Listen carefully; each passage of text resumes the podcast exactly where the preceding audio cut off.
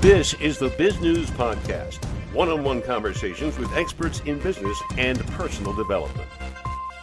New authors might be tempted to try self publishing after being ignored by traditional book publishers. But is that the way to go?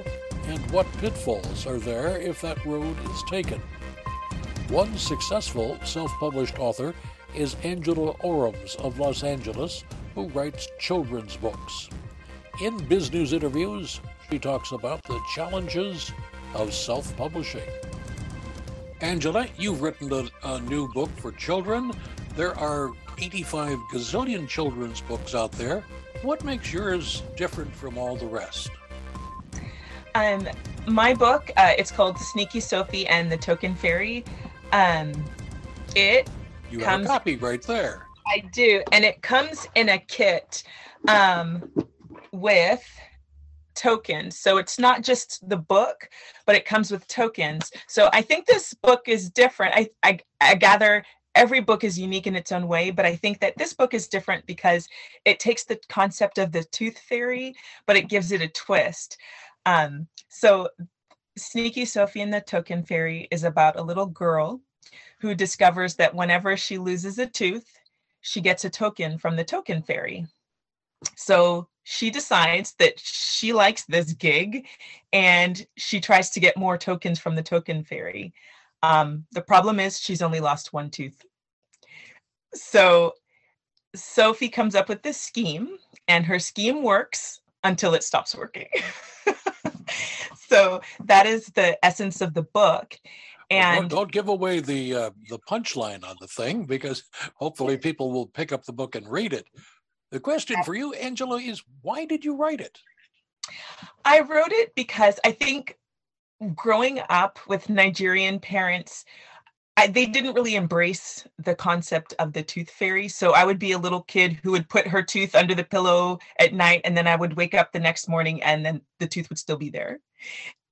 and so that notion of making it possible for anybody to be able to adopt this tradition and this kit where we have two tokens. So you have a gold token that's given to a child if they lose a tooth. And then we have a silver token that's given to a child whenever they do a good deed for someone else. And so that's something that you'll find out once you read the book. But the back of this silver token says, For thoughtful acts or kind words spoken, you have earned the special token. So I think it's not just the book, but it's the concept of thinking of others and doing things outside of yourself. So you you have uh, come up with a, a different way to uh, market a book. Is this the uh, uh first time you have done this? No, I've written books before. Um, I've written seasonal books. I wrote a book about 20 years ago called Sammy the Cell and the Healthy Ones. Um, but this is the first non-seasonal book where I think it can translate to anybody, anywhere, any time of the year. And although it's a children's book, I think adults and others can also learn and take a message from it as well. We talk to many an author uh, on these podcasts over the years, and we always like to know how do you go about writing the book? Do you grind out 5,000 words before lunch or what? Uh, for me, I think I the concept comes up in my head, and as I get more of the story going, I will grab whatever I see around me. If it's a napkin, if it's a sheet of paper, if it's a scrap of paper, and I'll just jot notes. And after a couple of days of the note jotting, I'll be sitting around my laptop and I'll just have scraps of paper and I will put it now all together and then I'll I'll uh, I'm a very visual, so I have it conceptually in my head. But then once I gather everything together, then I uh, type it out. So I know it's not a conventional way of writing. no, don't don't open a window on a windy day. right, right.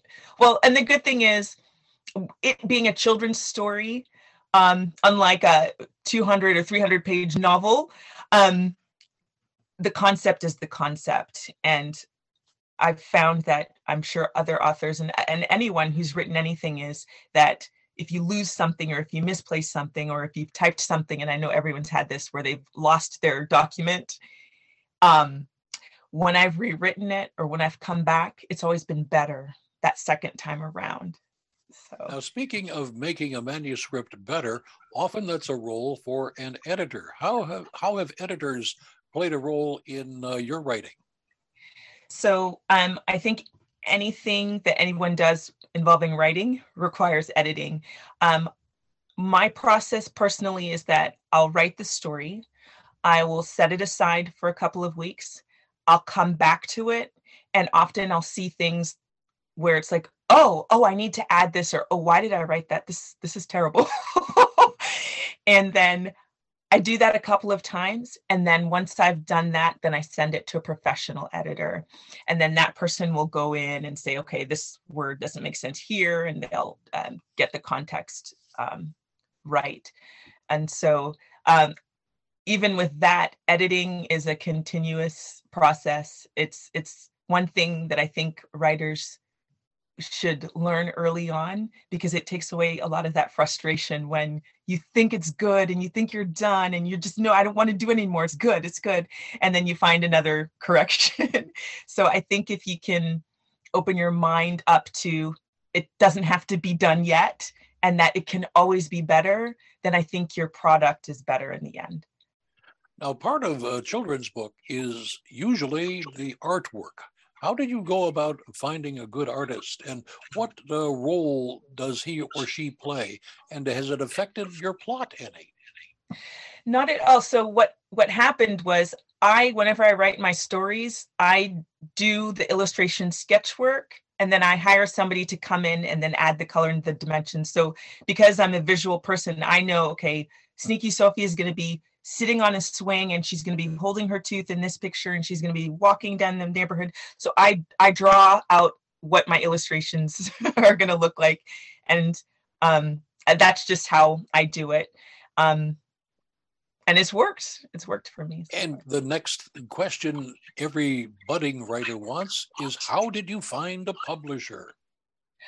Well my book is self-published um, and i think that both ways are effective, uh, doing traditional publishing and also doing self publishing. I will say that because it's not my first self published book, um, I think people, I think it's becoming more adopted now doing self publishing. But I think sometimes people think, okay, well, I can just write anything, illustrate anything, slap it together, send it out, and it's good. And I think that we should always remember the reader and remember what am I sending out? And I don't. I think, like I said, I think equally publishing both ways can be effective, but it's more on the onus of that person if you're self-publishing to make sure that you're sending out a quality product, go over your work, send it out to people who who don't know you and love you. I, I say that because we want to send it to our mom, to our friend, to our sibling who is going to only give you love and say that it's great because they will say that it's great. And they do believe that it's great. But you need an eye and you need an ear from somebody who doesn't know you, who can break your story down and say, this needs to be reworked.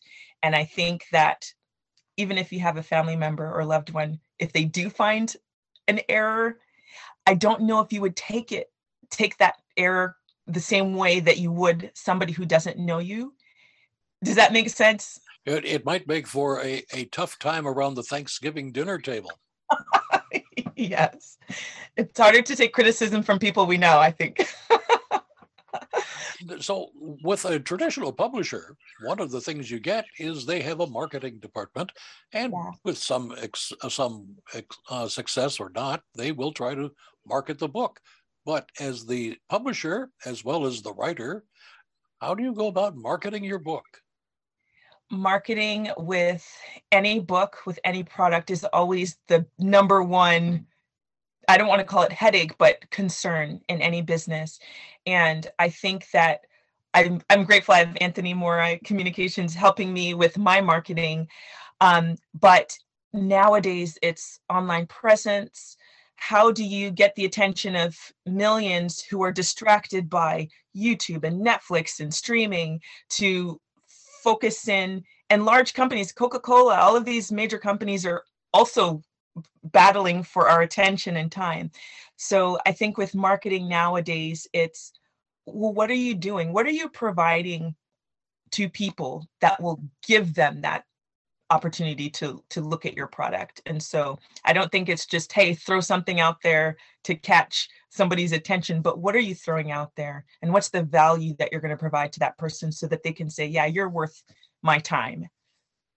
Now you've had to hire an editor uh, that costs x amount of money and you've had to hire a, a publicist or marketing or pr department correct? Correct yes. And it's definitely so writing in in any essence of course when you do traditional publishing those big publishing companies help with the marketing to some extent. I think there's also a misunderstanding in that area as well because publishing companies they'll put your book out there but you are still the face of your book. And so it will go as far as that author's desire to get that product out there. Um, definitely when you're self-publishing you're bootstrapping. So you're you're saving you're looking at all of the outlets that you can uh, use all of the resources available. And if anything i argue that the challenge is more effective when you've self-published because you've put the blood sweat and tears into making sure like this dollar needs to go somewhere versus if if you don't feel that you really need to do that maybe yeah of course you still want your book to be out there but i think when you've had to blood sweat and tears to get that out then it and then i think you're more encouraged to make sure that it flies that it that it's a success. Uh, uh, amanda how did you determine uh, who would be uh, handling the physical aspects of publishing printing binding the books um, so just a lot of research online. Um, the good thing is there are platforms uh, for product development and then also for book development um, that you can find. Uh, my book is outsourced from China. And so it wasn't just the book, but now, so I'll show you, it comes with a little drawstring bag. And that this drawstring bag holds all of these tokens that are given out by either the parent or the caregiver or the teacher. And so I think it was also my experience of doing things in the past that has allowed me to say, okay, I need first a book, and then I need first a way to have it printed properly. And then I need a company that will also be able to create this product. And I think it's research. Um, it takes time but I think you put one foot in front of the other and you say, okay, well, what do I need to do to get to this next step? And I think when you're working on your own and you're not under a time crunch, then it's like, okay, I can get it's doable by anybody. You just got to take the next steps. And um, I think that in this day and age, now more than ever, we have everything at our fingertips. We have internet, we have resources, we have people, we have YouTube. If you don't know how to start your car, we have YouTube where you can somebody somewhere 80 mil 80 people will tell you how to do it 80 different ways. And so anything I feel like anything you want to do in life you can do now. It's just how badly do you want to do it? And are you willing to put in the effort to do it? How did civilization get to this point without YouTube, we wonder? Um, how did you get to this point? What prompted you to become an author? I I've always had a creative mind or, a mind for writing. Um, I, have told this story before, but um, it started in kindergarten, and I had a teacher who said, "Okay, everyone has to write a story." You know, tell us a story. And they would pick a student from each grade, K through six, and and they would pick the best story and they would publish these stories in um, the a book called Creative Minds. And so I remember her pulling me aside and I told her this story about it was called My Day at the Beach. and I talked about the water and the sand. And then they had picked my story to be um, published in the book.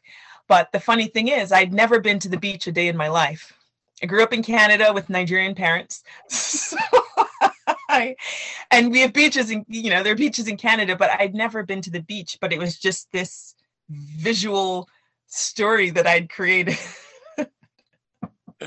Amanda, what would you like to add that we haven't had a chance to talk about? Well, um, the book Sneaky Sophie and the Token Fairy, um, like I said, the the concept is sharing love and doing things for others outside of yourself. Um, the book is going to be available on Amazon just before the holidays, and there are also products available uh, under the Sneaky Sophie brand on Amazon. So if you go to Amazon now, you'll see the actual kit, and you'll be able to like uh, see the tokens and what would be included in the kit. But there are also other products about Sneaky Sophie, the little girl who has a little bit of a mischievous mind, but she means well. oh, and one last thing. Do you have a website that somebody could go to to get more information? Absolutely. It's www.sneakysophie.com. That's S N E A K Y. Sophie is S O P H I E dot com. So sneakysophie.com. And then I'll show this book again. Sneaky Sophie and the Token Fairy. So this is this is Sophie. She's holding her tooth here. her That's one mighty big tooth. it is. It is. It, but it's the only one she lost. You've been watching the Bizgnus podcast. We welcome your input. Send your email to editor at biznews.com. Thanks for watching.